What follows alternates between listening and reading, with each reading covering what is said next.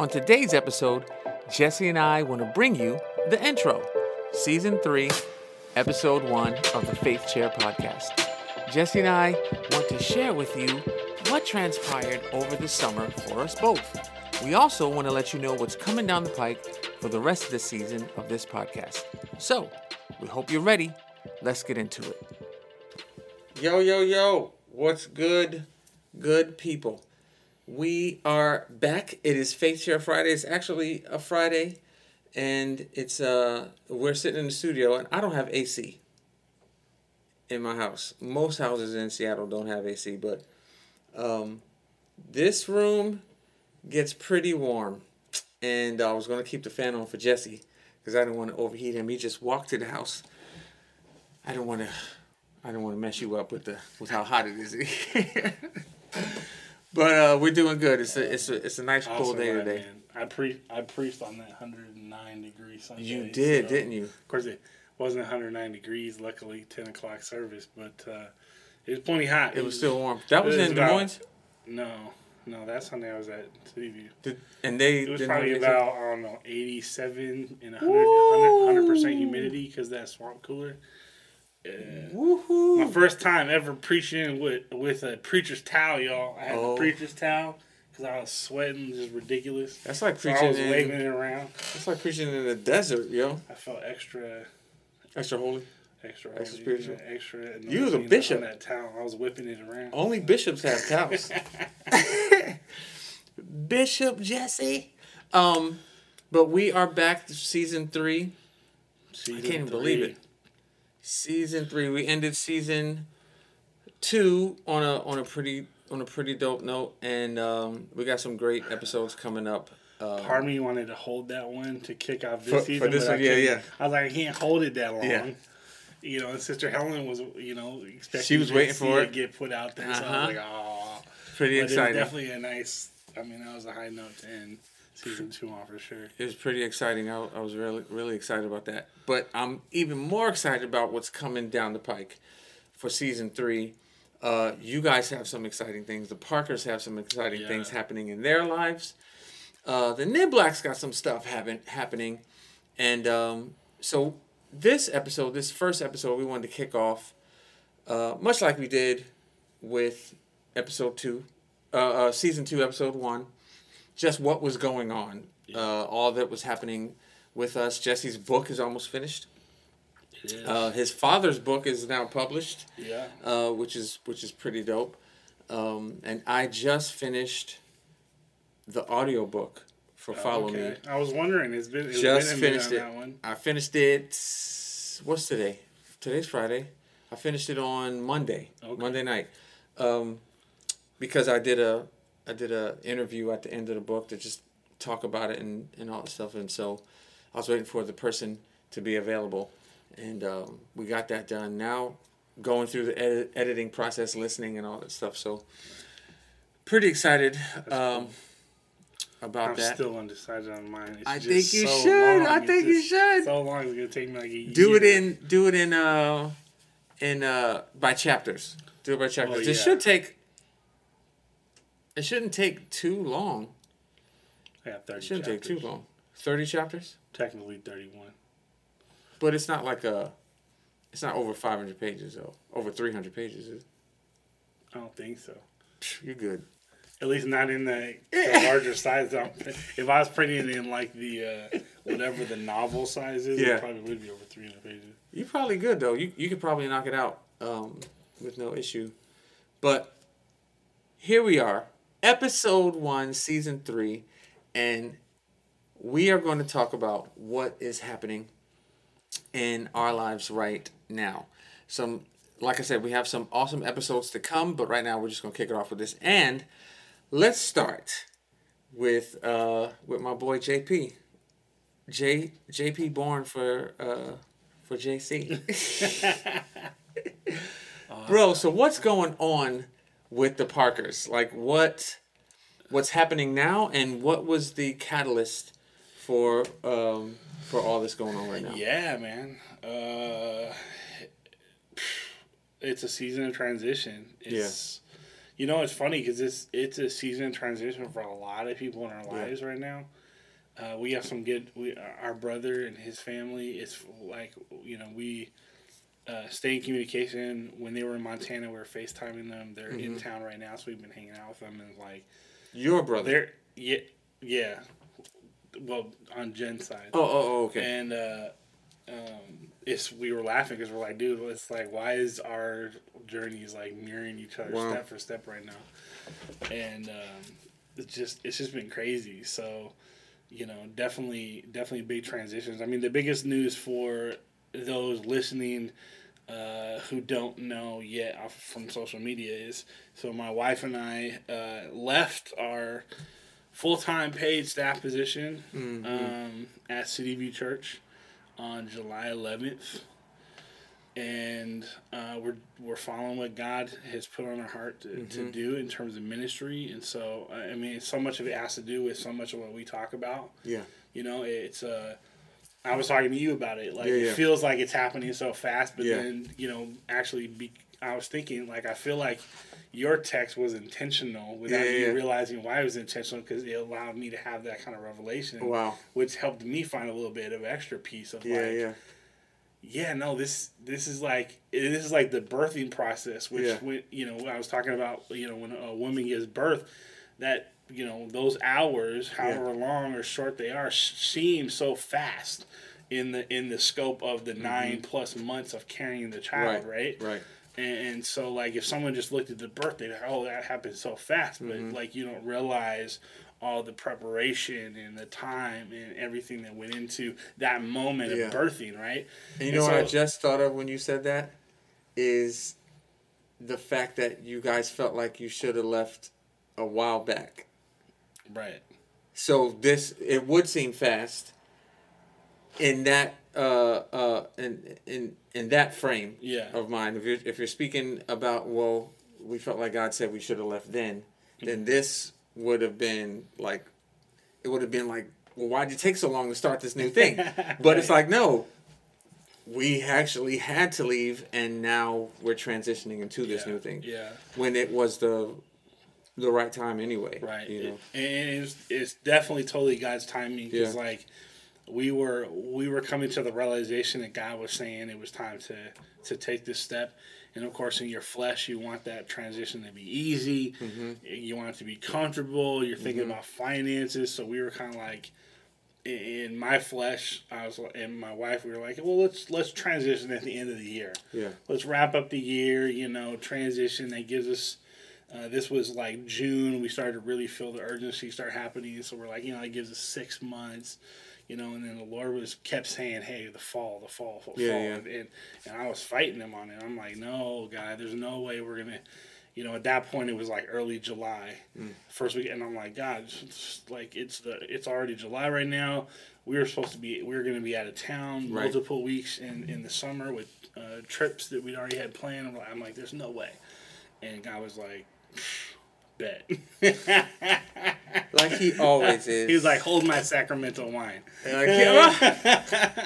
And so like he he's like he made it happen in his time. We were not prepared for it to happen that fast, but it's been very clear that it's been his timing, Hmm. and um, and so we've just been pushing forward, and um, you know it's it's there's so much that's been a catalyst of it. I mean, it goes Yeah. all the way back to the journey that we've shared from the beginning of the podcast, Mm-hmm. the, the the beginning of our deconstruction journey, Mm-hmm. um, being pastors in in the prevailing model of of, of Christian church, Mm-hmm. um, becoming very aware of the the shortcomings and the weaknesses that are inherent in that model, um, becoming more familiar and becoming better students of the Word, and just seeing the vibrancy of the early church and desiring that, um, and, and of course all of that like put on steroids through the pandemic of actually having to and watching other people have to push into this quote unquote alternative these alternative uh, expressions or models of church which are you know actually not as alternative. not as, as like yeah. and, and, as they- we've and outside of the it. American bubble, it's Right. actually this is the reality for the majority of the body of Christ globally. That's right. Like hundreds of millions of Christians. That's right. Uh, like live their faith walks in these expressions, Mm-hmm. and yet in in America we call it weird or alternative or Progressive. progressive or something. Right. Mm-hmm. And it's like that's only in our context, right? And so, like, Let know, me ask you a question, because I feel like I, I just for anybody that's thinking this, and it might be going through the same thing you're going through. What's the reason that we don't move necessarily when God says? Mm. Like, you know what I'm saying? I mean, there's there's so there's so many reasons. Um, I was we, we were we were meeting with um, uh, um, somebody from the office of the Mm-hmm. um, Pacific Northwest Conference of the Free Methodist Church because it looks like we're going to be able to do what God has called us to do and come back under that umbrella which we were under Mm-hmm. before a few years ago, and uh, we're excited about that because we always felt like we would be back with them. Uh, love the Free Methodist family, and really excited to hear that the PNWC conference in particular um, is pushing into these quote unquote alternative Oh, wow. forms and stuff. Um, but but it, we I was anyway I was talking we were talking with uh, this lady from the office and and it was just like you know the pandemic forced people a lot of people a lot of churches a lot of pastors a lot of Christians uh, globally into these non-mainstream forms of church. And and I think one of the things that came out of that that I hadn't really thought of before was it, it kind of it took away the mystery that can often lead to fear. Mm-hmm. Like people had all these opinions about why it wouldn't work, why it would fail, why it was impossible, why that doesn't work in today's world anymore. Yeah. And when they had to do it, they kind of looked around and realized, hey, this isn't. All the all the pitfalls Right. and, and landmines that I thought were gonna happen didn't happen. Mm-hmm. Oh wow, you you can build community this way. Mm-hmm. Oh wow, like God shows up in you know in these type, type Mm-hmm. of patterns, and perhaps, as I think a lot of people did, actually discovered a a new level of like excitement and passion and vibrancy in in faith community Mm-hmm. um, in these different expressions. And so, I mean, definitely one of the things is is fear, fear of Yeah. the unknown. If you've never been exposed to it, it it's kind of like what I what I deal with when we, when I talk with people about um, like defunding police Yeah. Right? Uh, we have no framework for that in the United States. We've never tried it, never Yeah. done it. Um, even though other countries have, we always resist the urge to apply anyone else's programs to us Right. Mm-hmm. because we're America. We do things our own way, right? Sc- screw the metric system, right? Right, like we, right. we do things our own way, and and I, I totally agree that systems that work in other countries won't necessarily work here because of the mindset and attitudes Mm-hmm. and the culture that we have, right? But we just don't have a framework for it. So you know, people are just they can't think about a society in which you have less police because it's just it's just even police officers, even police officers I know who are completely reasonable people and have Yeah. conversations with them, who will totally agree Yeah. when I when I make the I'm like, hey, let me just ask you this: What do you think has a Mm-hmm. more positive effect on crime rates in a community? hundred thousand dollars spent on a police officer or hundred thousand dollars spent on an after-school program? Right. They all agree the after-school program. I'm like, okay, cool. So you're you understand how, what, how defunding police works, and they're like, no. so sometimes when you just have no context, Right. right? It's like when it, Right. um, uh, when when people first thought that the Earth came out and said the Earth was round Right. They people no fought it for a long time because they Right. just had no context of That's right. when they when when astronomers try to say hey the earth isn't the center of Mm-hmm. the solar system like when you just don't have a frame of reference Mm-hmm. for something it can be hard to understand it's like somebody's talking to you in a foreign language Right. you need a decoder ring you need a translator you need something to put each other on on on on, on in some kind of similar those still footing are those still around? I'm sure they are. I don't know. I've been talking about it recently. I just it was in my mind because I've been editing the book and I have a little clip about Oh, for real? photos in there. um, and so yeah, the, the fear is a huge Yeah. one, and when you can't even understand how something outside of your realm of experience is possible, you're gonna be afraid of it because you're, Yeah. you're like, I don't understand it. I don't know how it's gonna work. Mm-hmm. I don't know if it can work. I don't know even if it's a good model if I can make it happen because I don't even understand it. Right. Right, right. So all those questions create fear that kind of keep us grounded. Um, the other big one uh, that comes up that we're having to deal with is, of course, finances. Mm-hmm. There's there's a security in the the way that things happen, Mm-hmm. and, and I'm just talking from pastoral sense right now. But I think for a lot of people, God, God's will will very, very rarely put us in a path that is going to be full of ease and comfort. I you that was easy enough to repeat. You can remember that. You can repeat that. God does not often put us in paths that are going to lead us in That's right. ease and comfort. I love Like, that. Love it. period, love right? And Mm-hmm. so if we're attached to ease and comfort, if we're atta- whether it's financial, Mm-hmm.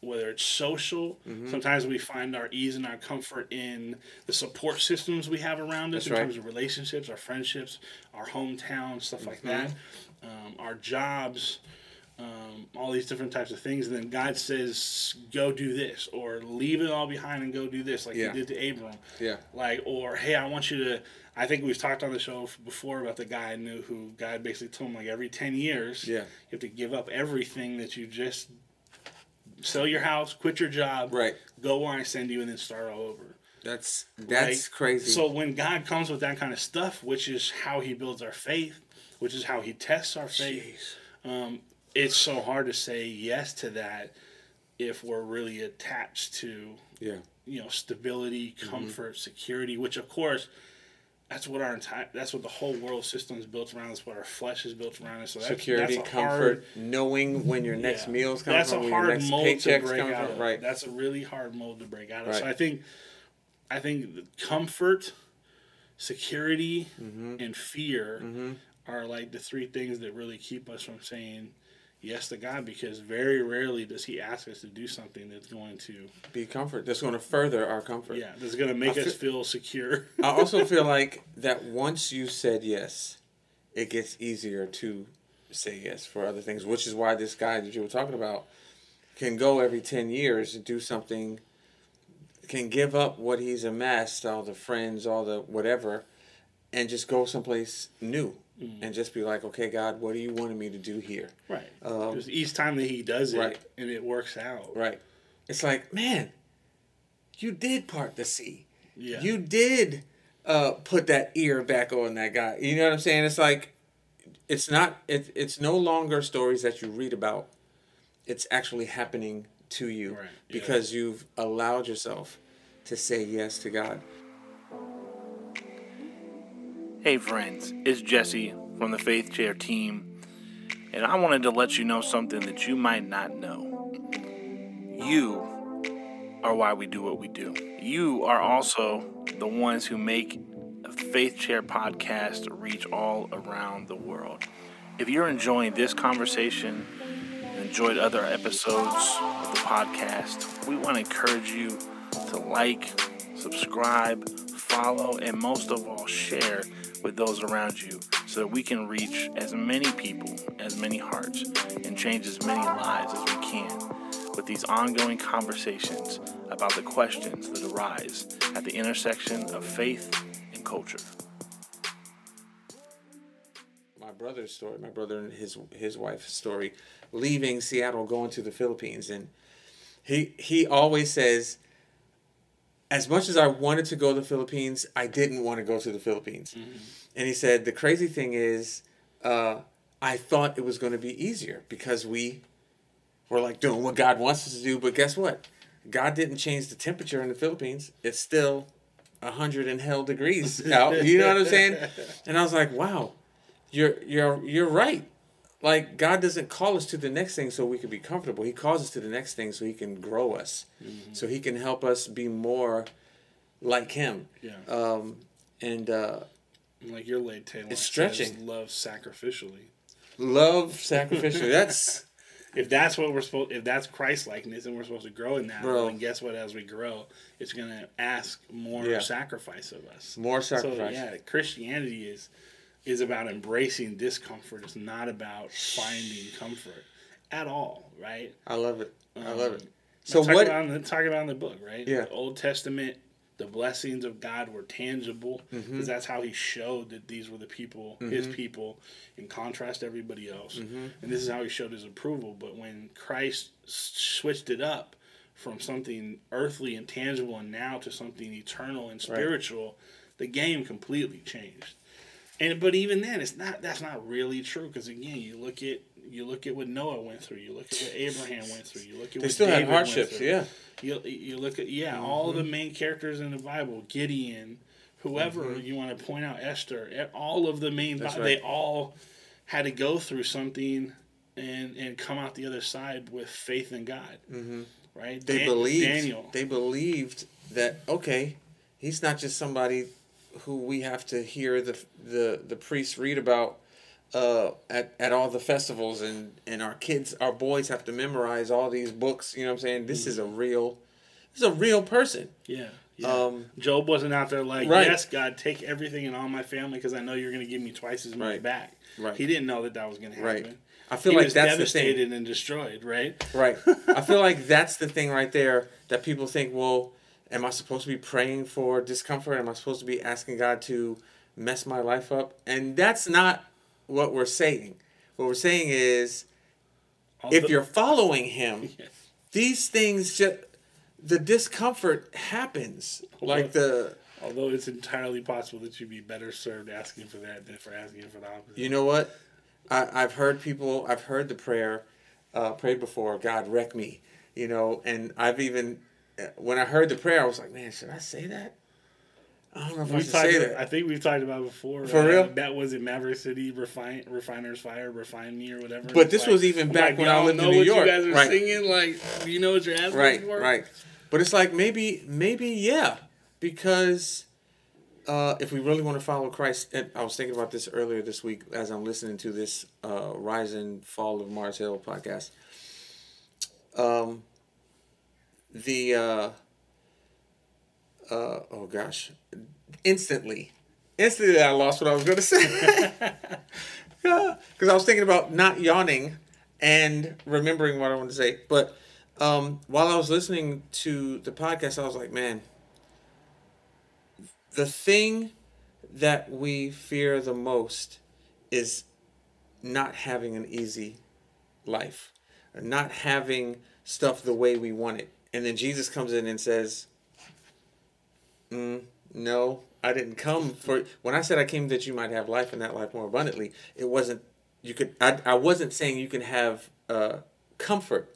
I wasn't saying that you could have um, easy street. I wasn't saying that you could have your cake and eat it too. What I was saying was that you can know me in the glorious part of my of who I am. I was saying you But can you also- bake a cake, give it away to everybody around Give it away to everybody around you. and be full of joy because you did. That's because you did it. And here's the here's the other side of that.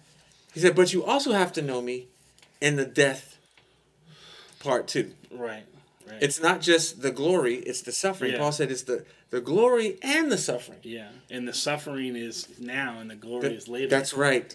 and, and yeah, Right. Yeah, The so suffering is now, the glory is later. Yeah. And uh, and I'm it like, is. man, It Lord. is our natural, at least in our in our flesh, our default Yeah. natural aversion Mm-hmm. to pain, suffering, discomfort, and insecurity that is the number one barrier Yeah. between us and obedience to God That's it. because it will fight against God's will Mm-hmm. every time. And and, And that's, so fast, so the- easy. and that's the battle. that's, and that's the battle. I mean, Yeah. even like like I said, uh, even when we became aware of what God wanted us to do, Mm-hmm. we, our our flesh then wanted to. uh, Make that happen in the most comfortable way Right. possible. So even when we're trying to obey, we're trying to do it in Mm-hmm. the flesh. And and God was like, "Nope, we're gonna do this real uncomfortable." And it was funny because like, you know, we're like, okay, so, and we're still kind of asking the Lord, like, okay, so financially, how does this work going Right. forward? You know, at first we had this idea because we, we have a friend who runs a nonprofit, and we know that Jen could probably hit him up and and get a job like tomorrow, um, and and pretty much re- replace the salary that Right, we right. lost, and everything would be cool. And we both had that idea, and in my mind, I was like, "There's no way God's gonna go for this." and sure enough, He was like, "No." Yeah, he yeah, made yeah. it like really clear to both of us. No, Yeah, I don't yeah. want you to go because that route required no trust of him, required no discomfort for us, Mm-hmm, right? And and so it's like okay, so we still don't know. We're like, okay, God, is this? Are we supposed to just trust you? Yeah. That the ministry is going to have what we need? Are we supposed to work part time? Like, what, like what is it that you want to do? And we're still we're still figuring that out. Yeah. So, um, yeah, So- it's so- crazy. Tell tell us what it is that he that God has asked you guys to do. Yeah, yeah. Not not having been uh, intentionally uh, beating around the bush with or mysterious about it, but um, yeah. So uh, God has God has been leading us to to look at church outside of the box. And again, this is outside of the mainstream American box. Um, and the cool thing is, is as we pressed into it and had conversations, we realized it's not even as far outside of the box anymore because there's a lot of people Right. this is clearly a God thing because there's Right. a lot of people having the same feeling and the same push from God, even Right. in this area, all at the same time.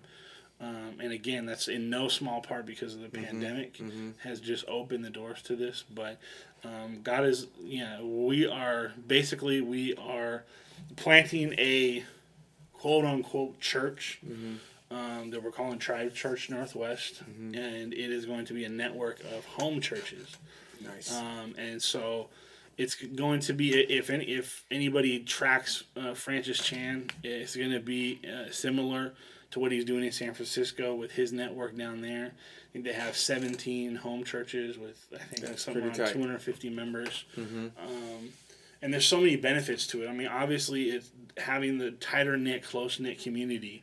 I mean, it's basically all the benefits that people experience from Yeah. a small group setting, except for instead of it just being a small group, it's a small group that's also engaging the totality of what it means to do church, to be Right. church, right?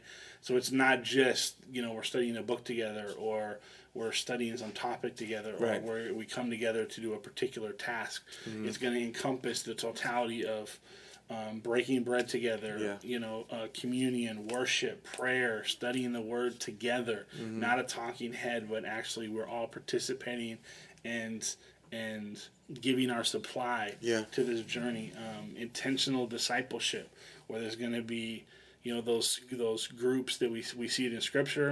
Um, we I talked about it before. We see it in the systems of of uh, Methodism that John Wesley started. These smaller groups of two to three people. That's like your discipleship group, the people who know the nitty gritty. They know what you struggle with.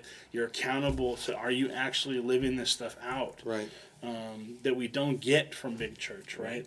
Um, and, and there's there's I mean one of the coolest things about home churches is like you're removing not just the burden but the drain of big buildings, That's right. administrative costs, That's right. utilities, all of that. And so one of the cool things I saw in an article about uh, Francis Chan's network is again 250 people. That's not Mm-hmm. a huge church. For sure. I mean, it's like like most people would see that as a larger church, definitely not a mega church. but Right. in the world where in America the average church is fifty people, you know, it's a good sized church.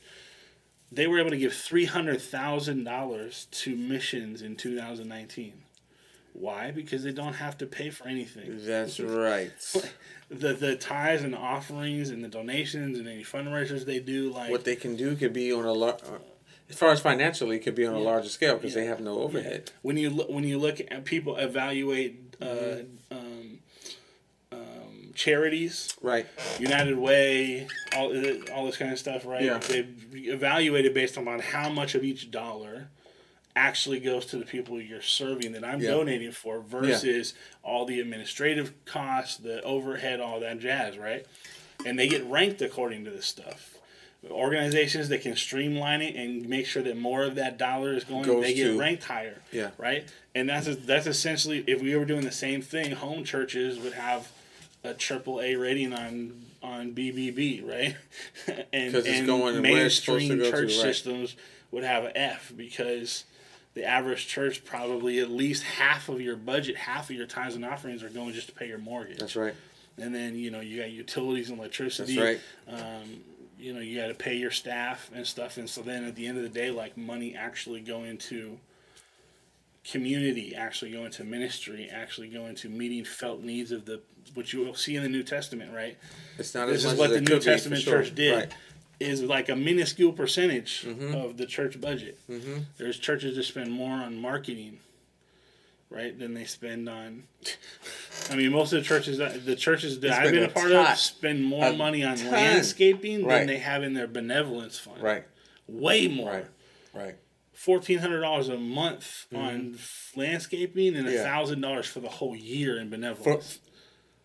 Like that that's that's what church budgets look like in the mainstream system. So doing home churches allows us to basically flip that script completely. Hey, Faith Chair family. One of the really cool things that we're uh, planning to do for season three is to feature local Christian artists. And this week, we are excited to feature the song You Are Mine by Glory Craig. You can find it on Spotify, Apple Music, wherever you stream your music. And uh, you're going to get the first half of the song, and then we're going to get the second half of it later on in the podcast. We're hoping to do this for you every week in season three, but we do need more submissions. So if you are a local Christian artist, if you know someone, have them send us an MP3 of their song to faithchairpodcast at gmail.com. Enjoy the first half of You Are Mine by Glory Craig.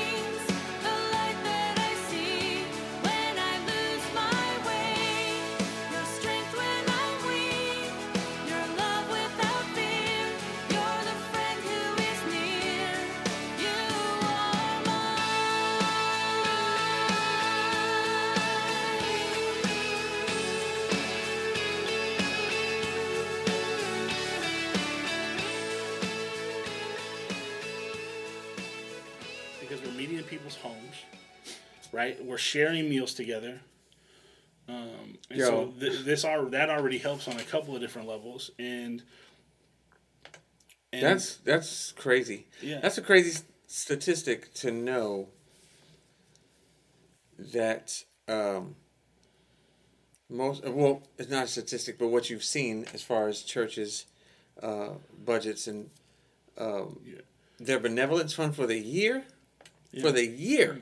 And I talk about in the book, like most of the church people I talk to, friends I know who are Christians, people who reach out to uh, you know us individually, privately, asking for mm-hmm. help. Even within that system, most mm-hmm. churches now, because f- finances are such a struggle for m- almost every church mm-hmm. in America. Like you have to realize if if your church doesn't struggle with finances, like you're on the blessed end. Uh, most pastors are bivocational. People Right. don't realize that. Um, most of the rural United States, you have multiple church congregations being pastored by one bivocational pastor. I mean, it's insane, Yeah. right? If you're not struggling financially, like your church is is super, and I don't even like saying blessed because it's not like the Lord is like Absolutely, pouring out extra I'm money. glad that you. But you're you're probably in just You you're just in a place where people are more generous, or you're in For a more sure. affluent area. for sure. And so that financial struggle has just such a toll, takes such a toll Mm-hmm. that a lot of churches, the benevolence is only available to members of their church. Mm-hmm. So the benevolence is not even helping the community. It's just the folks in there. Right. And so, like, part of this home church model and part of the heart and desire before is A, first and foremost, obedience to God. This is the particular. Other people are being led to completely different models of church, and that's fine. Yeah, we have friends who, through the pandemic, are pressing into completely online, and we're, I'm hoping they have some they have some stuff going on in their family right now. I don't know if Yeah. you saw that, but we're hoping still to have uh, those those pastors on on the show sometime in season three. Um, we'll see if that happens with, with everything that's going on. That'd be we're, awesome. We're going to be praying for them. They got Yeah. some health things, but uh, a completely online church. Like we don't, we're not. It's not a temporary thing. They're not even trying to ever have a building. They're pressing into basically social media influencing for Christ, and they have like almost sixteen thousand followers. I right love now. it. I just I love it. I- So so not bad mouthing anybody else. Yeah. But this is so first and foremost Right. just this is we're being obedient to what God has called us to do. and I feel like that's where, uh, and that's what I talked about in in my book. Not to a great extent, but I did talk about the fact that there's a general will of God and there's an individually specific will. Right. Uh, and I feel like, for the most part, churches have followed this general will of God, which is preach the gospel, which is great. But there's an individual, there's an individually specific way for people to reach the communities that they are in. Right. And I don't feel like they've done that to you know Yeah. Yeah. To a great We've, extent. we've talked about it Yeah. before, like just the the the fact that uh, prevailing culture Mm-hmm. gives both leaders and Christians this sense that each individual church ecclesia, each Yeah. gathering that we call a local church, is supposed to have the fullness of the body of Christ expressed in it.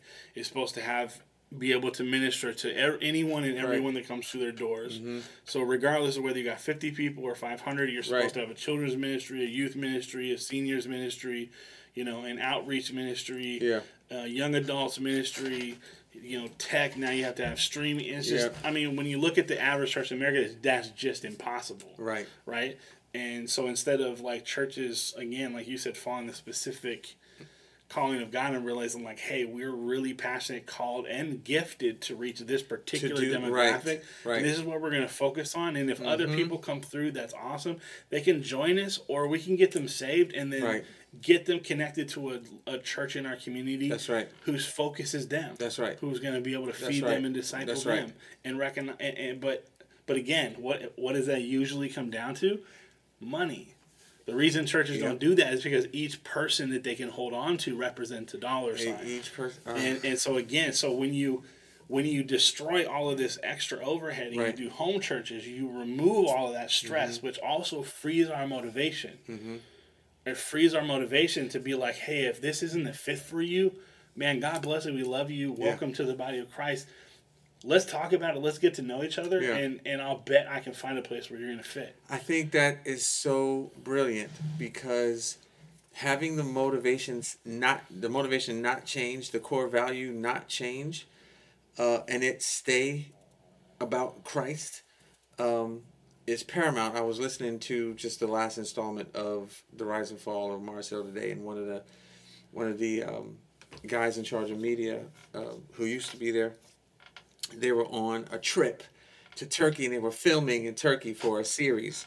And uh, just as I think Mark was reading uh, one of the letters that Paul had written to the church in Ephesus, um, he and another guy stood were standing together and they were watching as the sun was going down and it was this beautiful sky and the one guy said to him it's like bro that letter is to us and he didn't he he couldn't remember what which which letter it was as far as the address um but he was like in that moment i realized that Paul was writing that letter to us. We lost our first love. It, it it now is about Mark and is no longer about Jesus.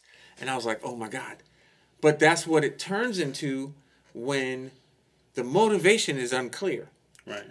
Like when you're thinking about how much money you got to put into, like you said, the the lights, the utilities, um, paying staff, all the other outlier things that you don't even have to think about Right. when you are going in the direction that you guys ABS, are Christmas productions, Easter productions, marketing, like all, all that all that kind of stuff, right?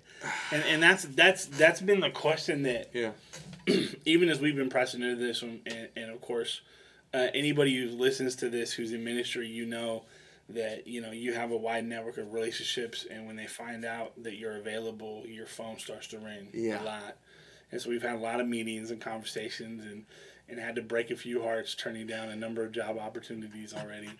and, and uh, you know, so it's fun and it's a little challenging at the same time. Brother, but- you were on my heart. but uh, you know the question that, I, that I've been because I've it, it, so back up believing a little bit more. So the context of what I'm about to say is like in those conversations, um, it was interesting the amount of pushback I would get because I, I could tell, uh, not even just intuitively, but based upon exactly what was said. That a lot of pastors had kind of a defensive reaction to us sharing what we were going to do Yeah. right? Um, and and you know, and so there was this this pushback of like, well, you you know, that's just like small groups, right? Like you can do that in the context of normal church, and you know, we'd love to you know support you guys in that and have you guys come on board, you know, all this kind of stuff, right? And it's just like, you know, the the question that I'm um, kind of boiling it down to for pastors.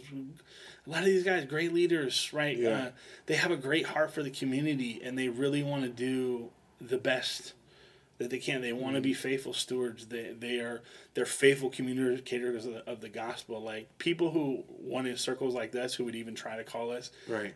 are on the up and up. Like you know, and so they're they're great people. Yeah. Um, but the, the question that is at the like the core of my heart is like, are in all of your programs and all the stuff that you're doing that you're doing you know really well and you feel like you're succeeding, um, and maybe people are getting saved and maybe people are getting baptized, but are you? And this goes back to what you said. Are you teaching people? To obey and follow the guiding of the Holy Spirit, Yeah. or are you just teaching them to follow God's law in terms of being good people and teaching them to follow the leading direction of leaders, pastors, and to be good church attenders? That's what it boils because I to. think that I think that by and large, even the best Mm-hmm. churches who operate within this mainstream model, for the most part, from what I've seen, Mm-hmm. um, in listening to the sermons and attending the churches and knowing the people who attend the churches and what's going on in their lives, is that even the best churches, Mm-hmm. a big percentage of it is just being good people Right. Following the general will of God, right. like you said, which isn't bad, It's right? When you don't know what else It's to do, the general not will is great. Thing, the Right. general will of God, right. um, and wanting to be good people Yeah. and wanting to serve and and lo- love people, serve their community. But when it comes to actually obeying God's Mm-hmm. specific will for their lives, they're not being taught how to do that. That's right. I mean, we understand this just from a doctrinal standpoint. Most churches are not even teaching Christians how to follow the Holy Spirit because they don't even teach about the Holy Spirit. Mm-hmm. So then you look at scriptures that say things like the flesh and the spirit are always at war with each other, and we have to live a life led by the Spirit. Yeah. And you realize Christianity, discipleship in Christ, is impossible without obedience to, and to the leading and direction of the Holy Spirit. Right. And so, if we're not teaching people how to do that, Mm-hmm. then we're te- We're teaching them how to follow no somebody. matter how it's not pure him. our heart is and That's our right. attention is, we're teaching a faux Christianity That's right.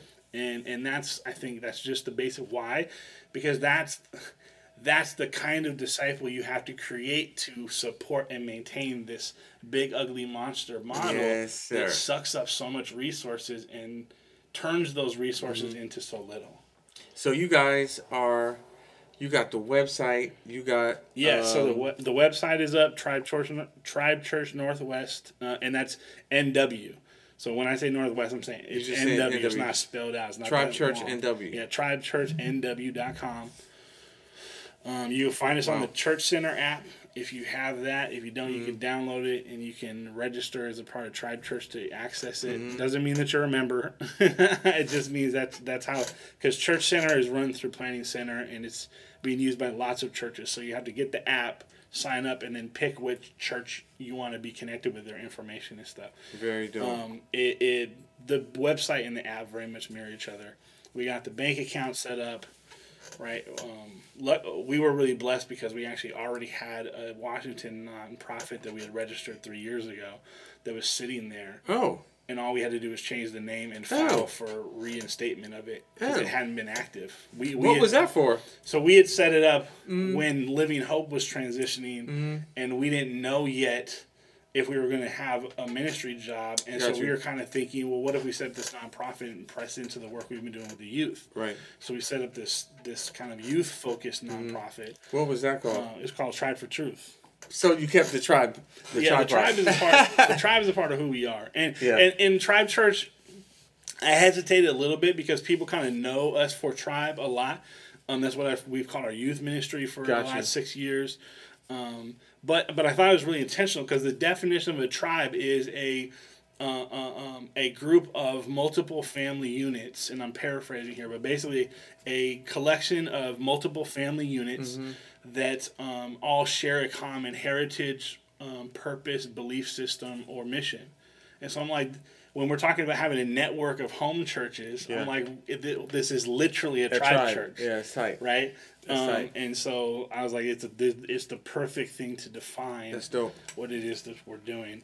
Um, It's I was thinking about reaching out to uh, Pastor Judah because I was like, how perfect would it be for Churchome to sponsor home church? Hey, you never know. But that's why I was You like, we're not going to just call it home church. So I was like, you know, You what? never know. felt like Tribe just speaks not only to exactly really what it is, but Yeah. it continues to uh, communicate like our heart and our attention. Because he's on some new. He's on some not new. He's on new for America, new for modern church, uh, here in America, like how you were describing it, and and and he's really wanting to press hard into Yeah. the home church thing. They like they're talking about just meeting once a month. Yeah. Collectively. And there's a lot of churches doing that. Right. There's a lot of churches who are coming out and are like, we and our congregations actually loved the community Yeah. that they built doing small group gatherings.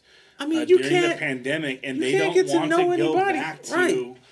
to doing this other th- like it's funny almost almost universally and Yeah. this goes back to a lot of things we talk about Yeah. almost universally the one thing that is at the core of every single person I talk to who's like, oh man, I want to get back to meeting in church is corporate worship. Right.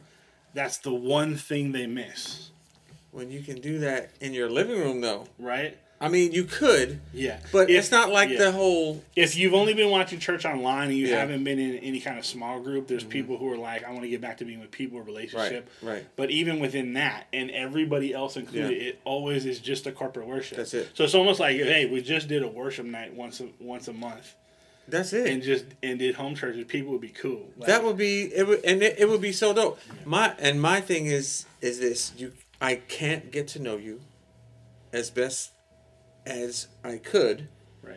on a Sunday Yeah. or a Wednesday. You can you can have four nights a week that you meet. Still, we're listening to you. You're one that one guy or that one person on stage, but we're not getting to know anybody. Two, there's no food, so uh, and that was a huge part of the, no food. It's so funny because so like my wife and I sat down. We call it the meeting of the governors because Yeah. according to the state paperwork, we are the governors of the corporation, right? Governor, so we're totally using that title. uh-huh. Meeting of the Governor. governors. You gotta say it with a British accent though. Yeah, governor.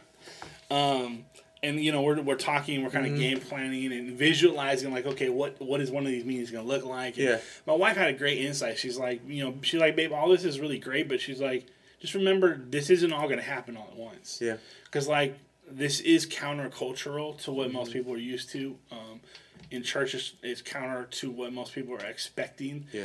And so we're, I, and it was great advice because I, I was, I think I was kind of putting the cart in front of the horse a little bit, and then I was like, no, you're right. Like, we're gonna have to build this culture layer by layer Almost by studying the the scripture air. and seeing how each one of these pieces is coming to us from scripture. Like and so you start off with the breaking the bread and Mm-hmm. and then you, in Corinthians you had Paul chastising them because instead of the richer people providing more of the Right. meal, they were getting together earlier than the working Yeah. Mm-hmm. people could, enjoying their delicacies, and then and then There was not enough and when there was not other enough folks when came. Mm-hmm. everybody gathered, and they were putting undue stress on those who had little, and he chastised. So it's like, so even teaching that, like, hey, if you are able to provide more of the meal, please do so, Mm-hmm. Yeah. because that eases the stress on maybe some of our lower income families or Right. families who have a lot of kids, um, where it's going to be stressful to Yeah. provide for the meal, and so we want it Yeah. to be welcoming for everyone, and so those who have, you know, more contribute more, Yeah. and that's part of, that's part of being a family right and and uh, and just those kind of ideas so like that's the first layer because we're going to break bread together so you know that might be the that might be the only thing we do intentionally at the beginning and then build on the studying Mm-hmm. build scripture together yeah. building on uh, praying together because we're going to have to teach and build that culture of confessing our sins to one another that we see in scripture right Mm-hmm. um, th- that's a huge part of discipleship and then um, uh, we've talked a lot about on the show how what we do in corporate worship doesn't really reflect what we see in scripture all the time. I Um, can't not stop and- saying and- that. and, and it has become again a much larger piece of our Christian uh, walk and culture than we see in Scripture at all. And so, Right. you know, so me and my wife are talking like, how do we, how do we build moments where we can teach and press into like a different form of worship, worship, um, being silent with the Lord, worship um, allowing people to spontaneously share their testimonies through song, even if they can't sing. yeah. You know, uh, that that's going to take a culture shift for people to be comfortable with that because eh, what are we going to do with kids? Are kids going to be a part of the community, a part of the group? And that Yeah. means that we all have to get used to not getting distracted or frustrated with kids mm-hmm. being kids mm-hmm. because that's community. Like when you get to with your family, you don't freak out like that, but at church we freak out like that, Yeah. right? And so it's like there's going to be a lot of unlearning mm-hmm. um, and deculturaliz- Yeah. right? It's going to be we're going to get shirts made with Yoda on it, right? You must unlearn what you have learned. I love right? And and, and Yeah. that's the key to it all, right? Yeah. Is you, deconstruction i- is like you can't just have deconstruction because then you get Right. left with nothing Right. there has to be deconstruction and then intentional reconstruction right. to build um, proper foundation and to build um, i think we talked about this once before in the in the scriptures when i think it's jesus talks about it he talks about you know there will be the testing fire Yeah. and it's funny that he says he doesn't it doesn't say don't build with straw and hay Right. But the it's just like that's not that stuff isn't going to last. So Right. the idea is He just said there was a man who- yeah Right. From, there's a, the idea is like you can't have too much of your structure be straw and hay. Right.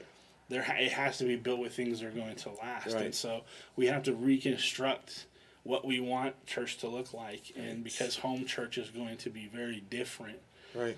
Um, It's it's going to and we want require to all the based sacrifice. upon what we saw in the New Testament. Yeah. Mm-hmm. It's going to take time, and I think that was that was an important that was an important r- revelation for me to have. Is like, okay, Jesse, don't expect too much all at once. Yeah. Everybody who's going to come be a part of Tribe Church hasn't been processing this for the last Yeah. ten years like Yeah, you've been yeah, processing. Not everybody's at the same stage of deconstruction. Mm-hmm. Maybe they haven't even started it yet. They just have that.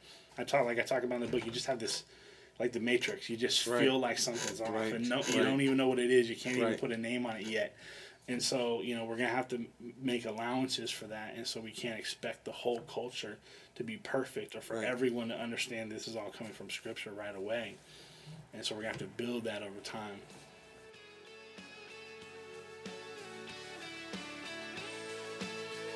And here's the second part of You Are Mine by Glory Craig. Enjoy.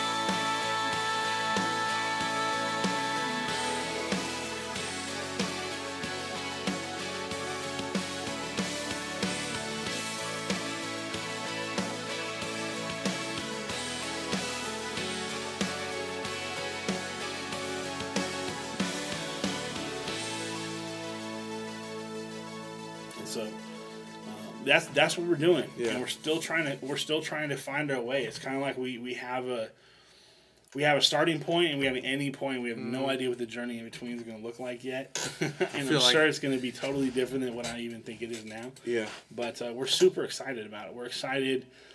My wife is. In I don't know.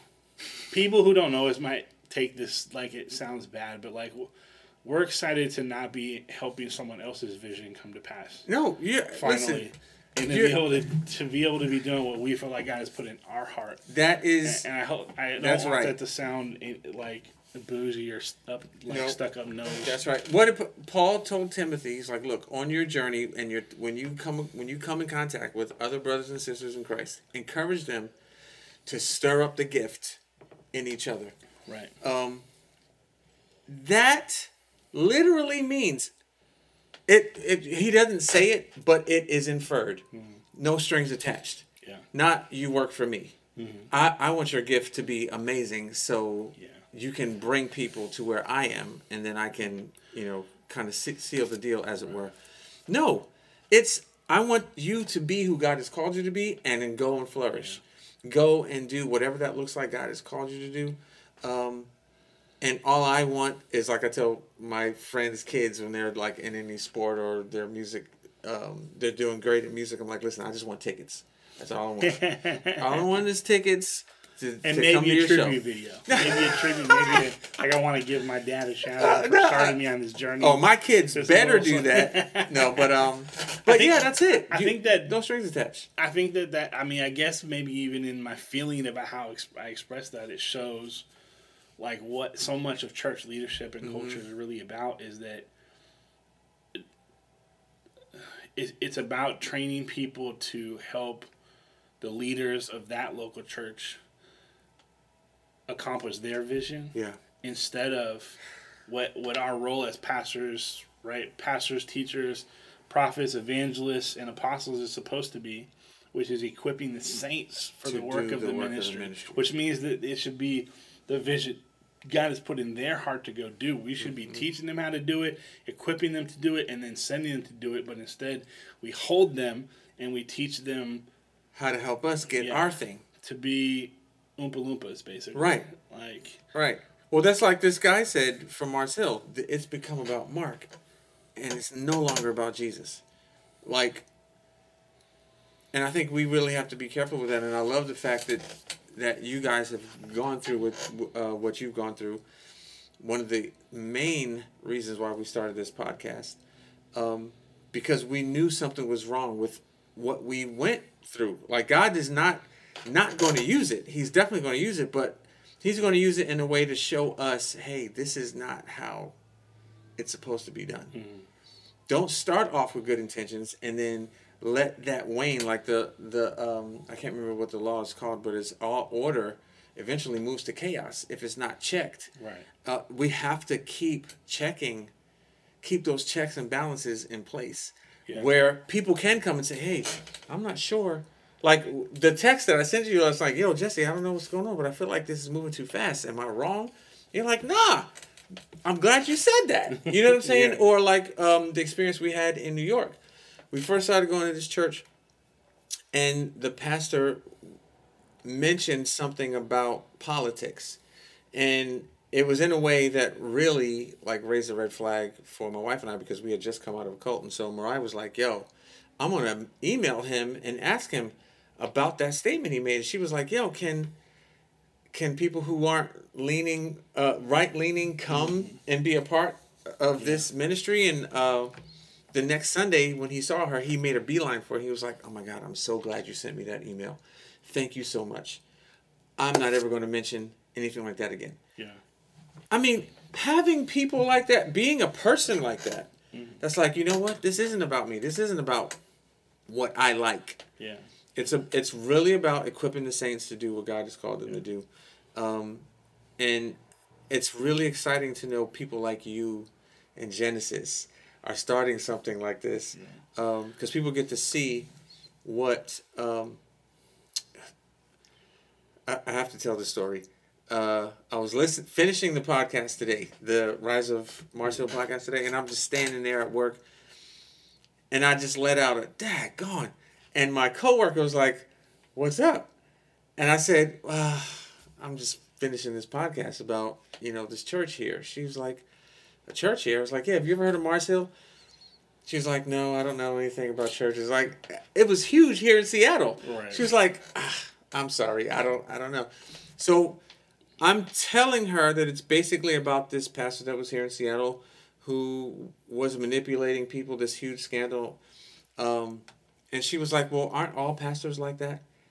And it, like, I gulped, like my heart Yeah. just sank. You know what I'm saying? I was like, oh my God, for this person to, first of all, not know anything about Mars Hill, not know anything much about church, but to know, except for the fact that in her mind, she thinks, well, all pastors are manipulators. You know what I'm saying? I was like, man.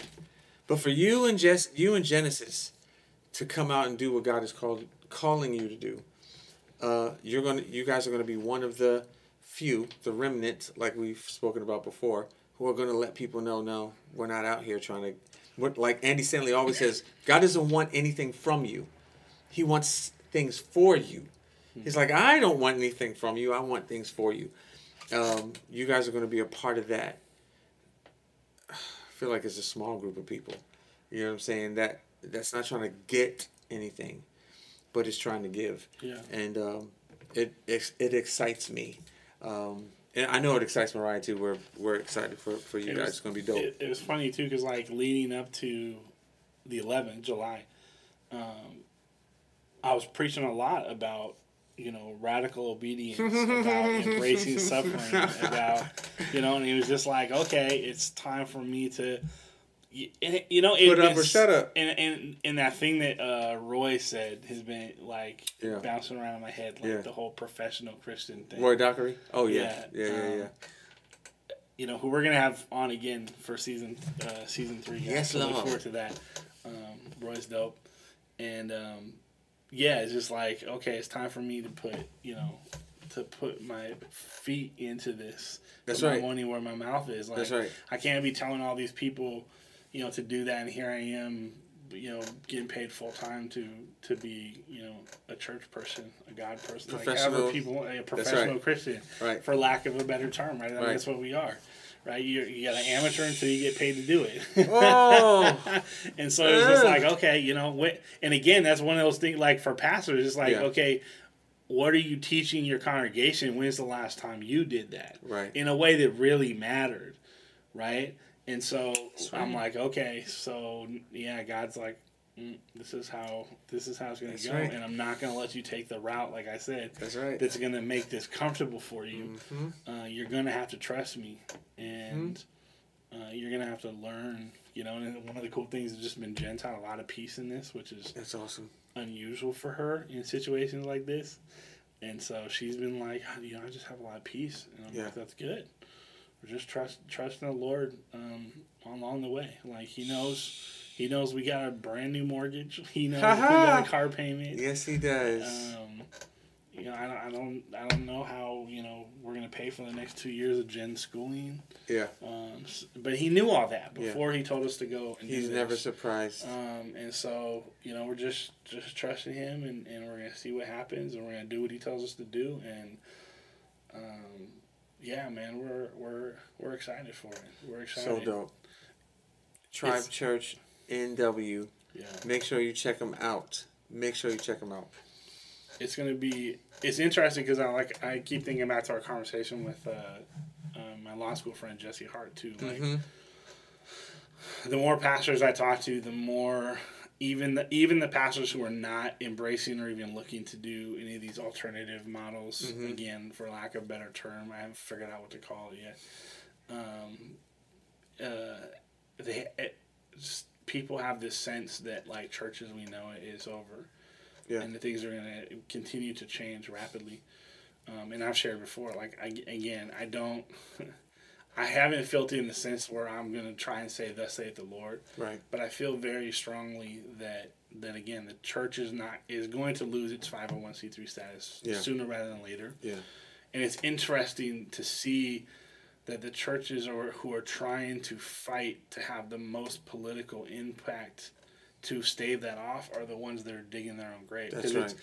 it's like you said, it's the very politicalization of the church that is going to cost it its nonprofit Mm-hmm. right. status That's right. because 501c3s are n- not supposed to comment Mm-hmm. on active elections. And what has happened for the last 8, 12, 16 years? I mean, longer than that, but like prominently and with Right. social media over Right. the last probably 12, Now 16 we know. years, the last three or four presidential election cycles, that has not been true. Like, Mm-hmm. technically, It is so crazy, and I'm I'm glad you said that. And it, it's like all of the corporations, uh, uh, the corporations Blockbuster and um, all those movie stores. I can't remember. We had West Coast Video um, West Coast in, in New York. You, y'all had that? I don't know if we had West Coast. We had Hollywood Video and Hollywood Blockbuster. Vid- Those are the two I okay. remember. And we had West Coast Video and Blockbuster. When Netflix came out, they were all like, "They're not going to last." They literally said those words. Netflix is not going to last. No one. This is not going to catch on. Um, and it's not, the crazy thing about that statement is that things have been changing since the beginning of time. People have been saying that's not going to work.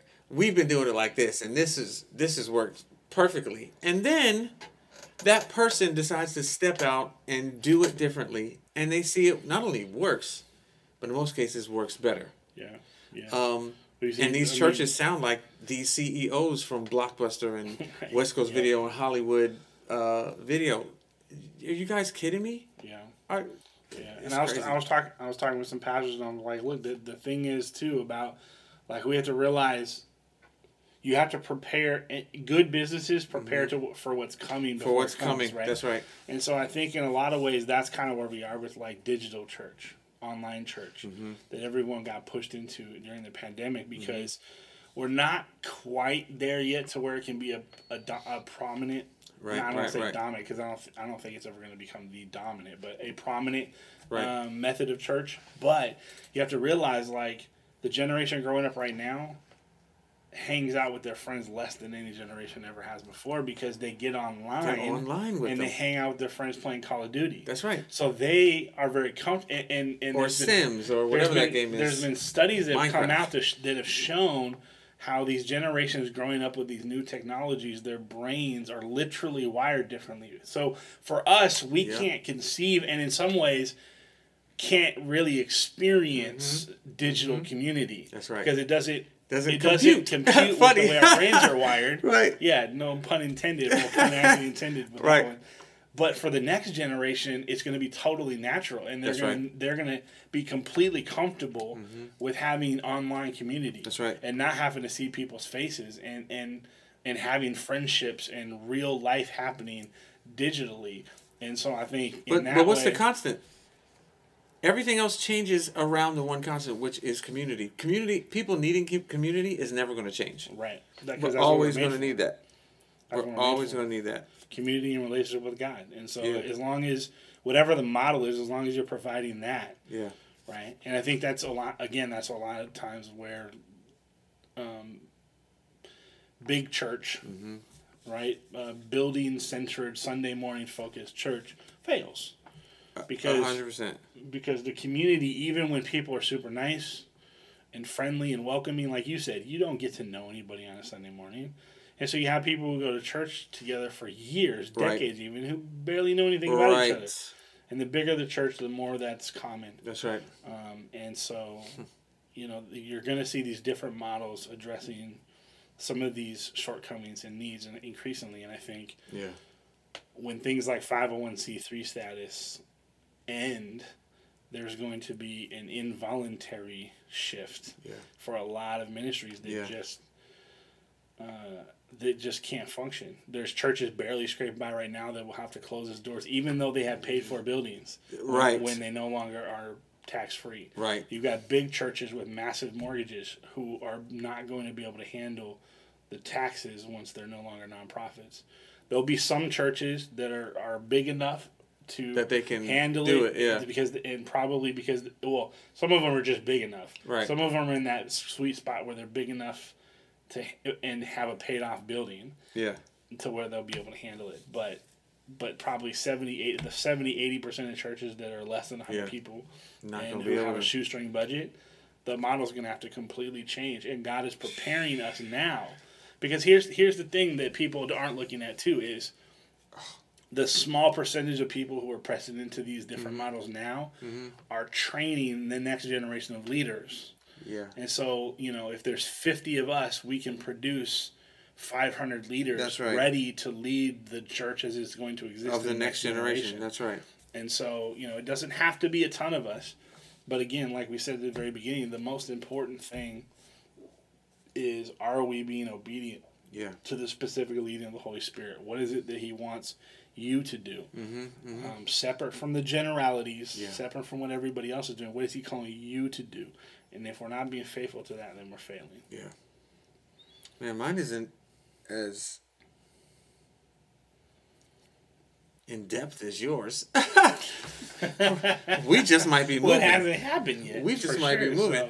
so- Uh, well, I will. I don't know if we told you this, but we were supposed to. Our so our landlord was going to kick us out by July. It is now August. Um, even though our lease isn't up until April 2020. Two. To, uh, tw- 22, yeah, thank you. She wanted us out because she can get a substantial amount for this house and without having to fix it up and all that stuff. So we were like, hey, we can't we can't leave. Our lease is up in 2022 of April. We literally just renewed it uh, three and a half months ago, uh, four four months ago, and and you want us out just because you can get some money for it. Um, at least give us some time. We can maybe leave at the end of August. And she was like, okay. Um, after a couple of um, emails going back and forth, she finally agreed to let us stay until February. So oh, wow. Okay. we'll be here until February if nothing happens with the news uh, of me, uh, mo- of us moving to Atlanta and me getting a job there um, at the church down there. So we had the opportunity to um, interview for a job at Buckhead Church down in Atlanta. Um, and you guys have pro- I might have said it on on the podcast after I resigned um, from my former post. I would never work at a church again Unless it was. unless it was Andy Stanley's church, and um, sure enough, Lo and behold, they called, and it was a. It, it, I was joking. the devil came and said, "I will make, I will give you all of these kingdoms." Sorry, y'all. That's just me coming to terms with my best friend maybe leaving town. So I almost fell off this chair.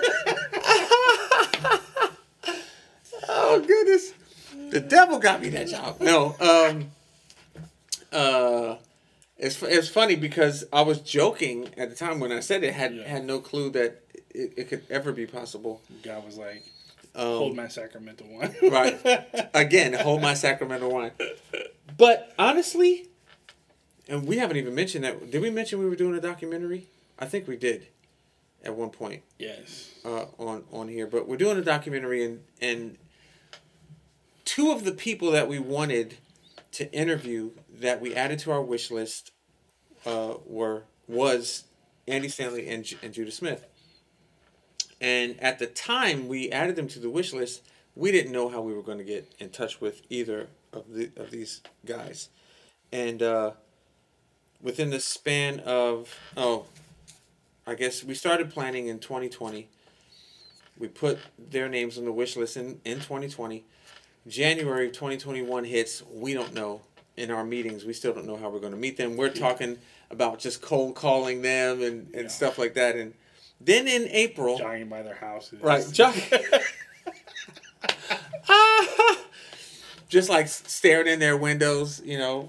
Um, in April of 2021, literally have a contact.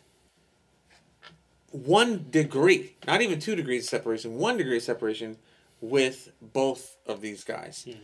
Um, and it was all not because of anything that I did. Just just people that we met just so happened Yeah. to just so happened to know these folks and um, so I get the job offer down in Buckhead and we go to visit, and I literally meet Andy Stanley. He he only goes to Buckhead to the Buckhead campus twice a month, um, and but this particular Sunday he was there because Clay Scroggins, who was the campus pastor, was resigning, and so he was um, helping with that transition. And uh, my wife and I got to speak with him at length about the transitions happening, about uh, me coming down, and um, it was crazy. Um, so now we're waiting to hear back as to whether or not that's going to happen. Um, even before we go down, though, for this interview, we're a part of Churchome home groups, and the guy who's who leads our particular group used to be uh, in Judah Smith's youth group when he was a youth pastor, and he was he was like they were really good friends, and um, he found out that I was a worship pastor, and he was like, "Hey, we're we're trying to do a campus where we meet once a month in King County for South King County, and we're I was wondering if you would like to apply to be the worship pastor." And I was like, "Dadgum." I said I would never work for another church. I gotta be a man of my word. oh goodness.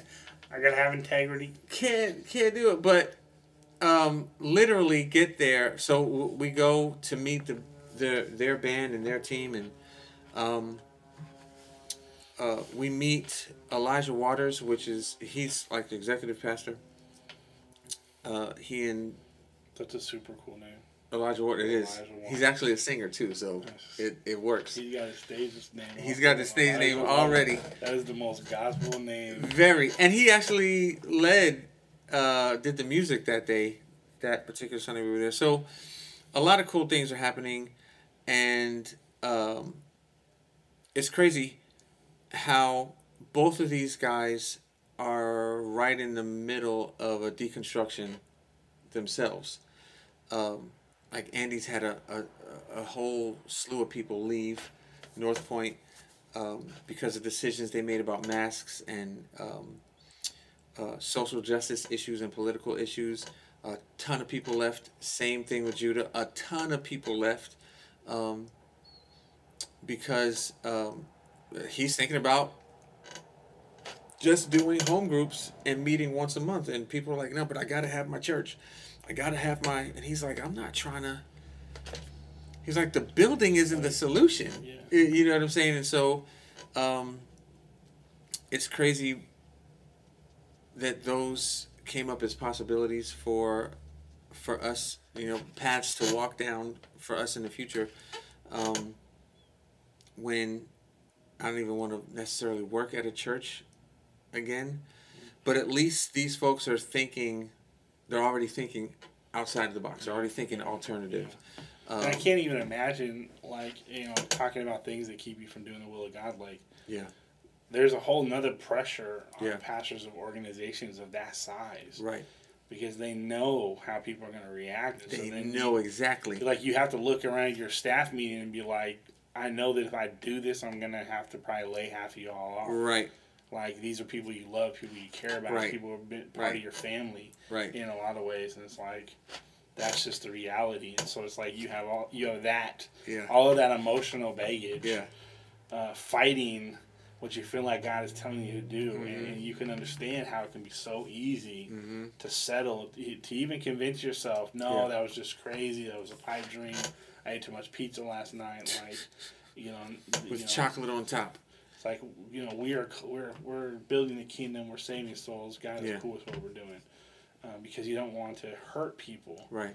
who you care about, Mm-hmm. and you know that that doing what God wants you to do is not going to sustain this Mm-hmm. big giant thing, right? And it's almost like if if we're equipping them the way we're supposed to equip them, when things like this come up, they should almost be expecting the change. They should also be they should almost be expecting, okay, it's about to get uncomfortable, but this Well, is like what we were built for. Yeah, yeah. If we're training Right. them to hear the Lord and obey Him, Right. then they should be like,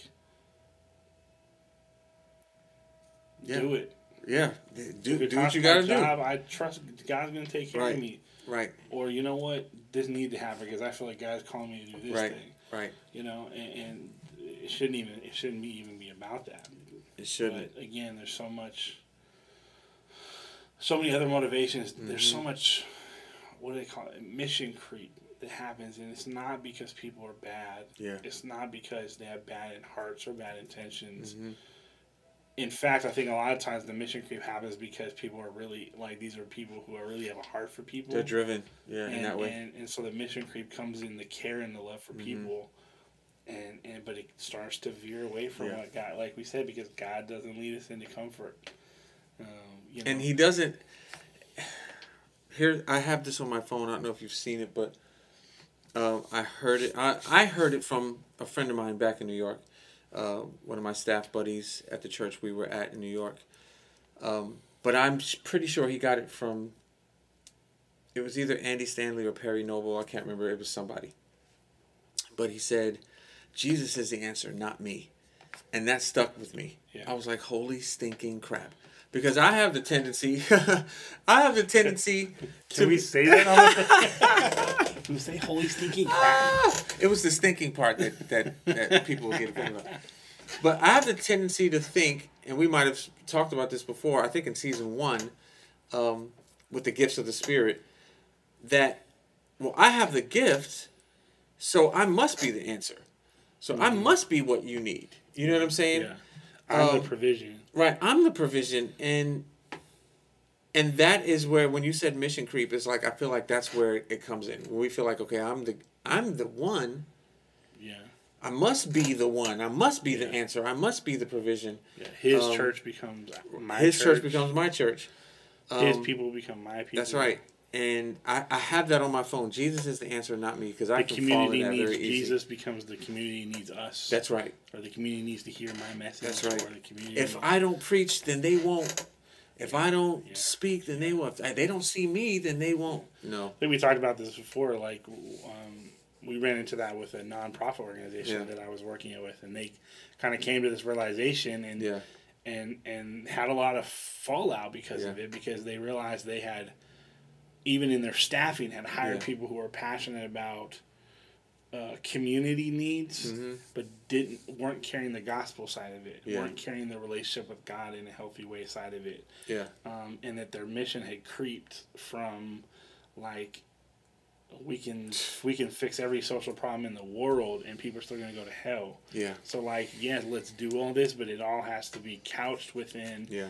the message of christ um, and and and they had to they had to course correct and it was a painful process they went through See. a number of years with a ton of turnover trying to re-ground their Mm-hmm. Yeah. culture Yeah. um, as a, as an organization. Yeah. and it's just and again, there was nothing evil or manipulative or conniving. Mm-hmm. It just about veered off course. heart. Yeah. It, it just it, it, we have to be intentional about staying uh, focused on what it is God is calling us to. Because even the best intentions can lead us astray That's when we start to try to accomplish things in our flesh, right? I I know that all too well. I'm sure a lot of pe- people listening know that. Yo, could you guys just pray for Jesse and I, um, as we will pray for you in whatever you believe God is calling you to do in just this next chapter of both of our lives. yeah, because we need them. We, we needed them before. Uh, we, we need them especially now as we're moving into this new thing. Because, like Jesse was expressing, they don't know what it's going to look like. We don't know what it's going to look like. I don't even know if Buckhead or North Point is going to exist uh, like we know it. You know, and by by Christmas time, I have I have no clue. right. So, uh, but we do know that there's something that God has called us to do, something, something else that God has called us to do, and uh, we want to be faithful uh, as best as we can while we're here on earth with the life that He's given us to do what it is He's called us to do. Um, I, that's why. That's why Jesse is going to be a staple in my life, regardless of where we go, because he's the person that, with all of his heart, wants to follow God for the rest of his life. Um, and I want to be surrounded with people by people like that. Um, Cause it'd be easy for me to be like, I'm gonna do what I want. you, you know, it'd be easy Right. for all of us to just say we're gonna do what we want. But having people around you that are determined to um, follow in Paul's footsteps, follow in Polycarp's footsteps, and Origen, and um, um, um, what's her name? Um, the lady that was pray- wore white uh, when she prayed for people. Um, I can't remember her name. Uh, but follow in the fathers and, and, and mothers of the faith that that decided living for themselves was no longer something they wanted to do. Um, so yeah, that's that's where we are, and um, so yeah, man. Wherever wherever we go, you still gonna be in my life, e- even if it's Tacoma. I'm like stink on your socks. Come on. so where can people go if they have any questions, if they have any show topics, if they have well, it's too early now, season three, episode one for hate mail, but people people wanna get in touch with us, where can they go? Yeah, you guys can contact us on the social media platforms. We're on Facebook, we're on Instagram, we're on Twitter, um, and you can contact us there. You can also email us, um, faithchairpodcast at gmail.com. Boom. Again, that's faithchairpodcast at gmail.com. No the at the beginning, just faithchair podcast. You can contact us any one of those ways. Um, we'd love to hear from you. Uh, we always appreciate it when we get um, you know positive feedback and Yes. reactions and people letting us know what the show means to them and how it's helping them. Yes. Uh, we, we love show uh, suggestions. Um, if you if you have a guest suggestion or if you're someone who you think have something to talk about and would like to be a guest on the show, we'd love to hear from you. Absolutely. Um, and uh, yeah, we're we're excited for another season. We're gonna be trying to do some things a little bit different this season. We're gonna see if it happens. Try to feature Yeah. some local artists Yeah. and music, Should be as cool. opposed to just generic stuff. Should We're- be cool. We're gonna see if that'll work out. At least a few episodes we Yeah. know will. Yeah. And um, and uh, just continue to try to bring you guys stuff that uh, matters Yeah. and impacts you. So Peace. Y'all have a great weekend. We'll see you next time on the Faith Show. thanks, Thanks for, for listening. listening. Join us next time. Yes, please join us next time as Jesse and I continue to answer questions that arise at the intersection of faith and culture.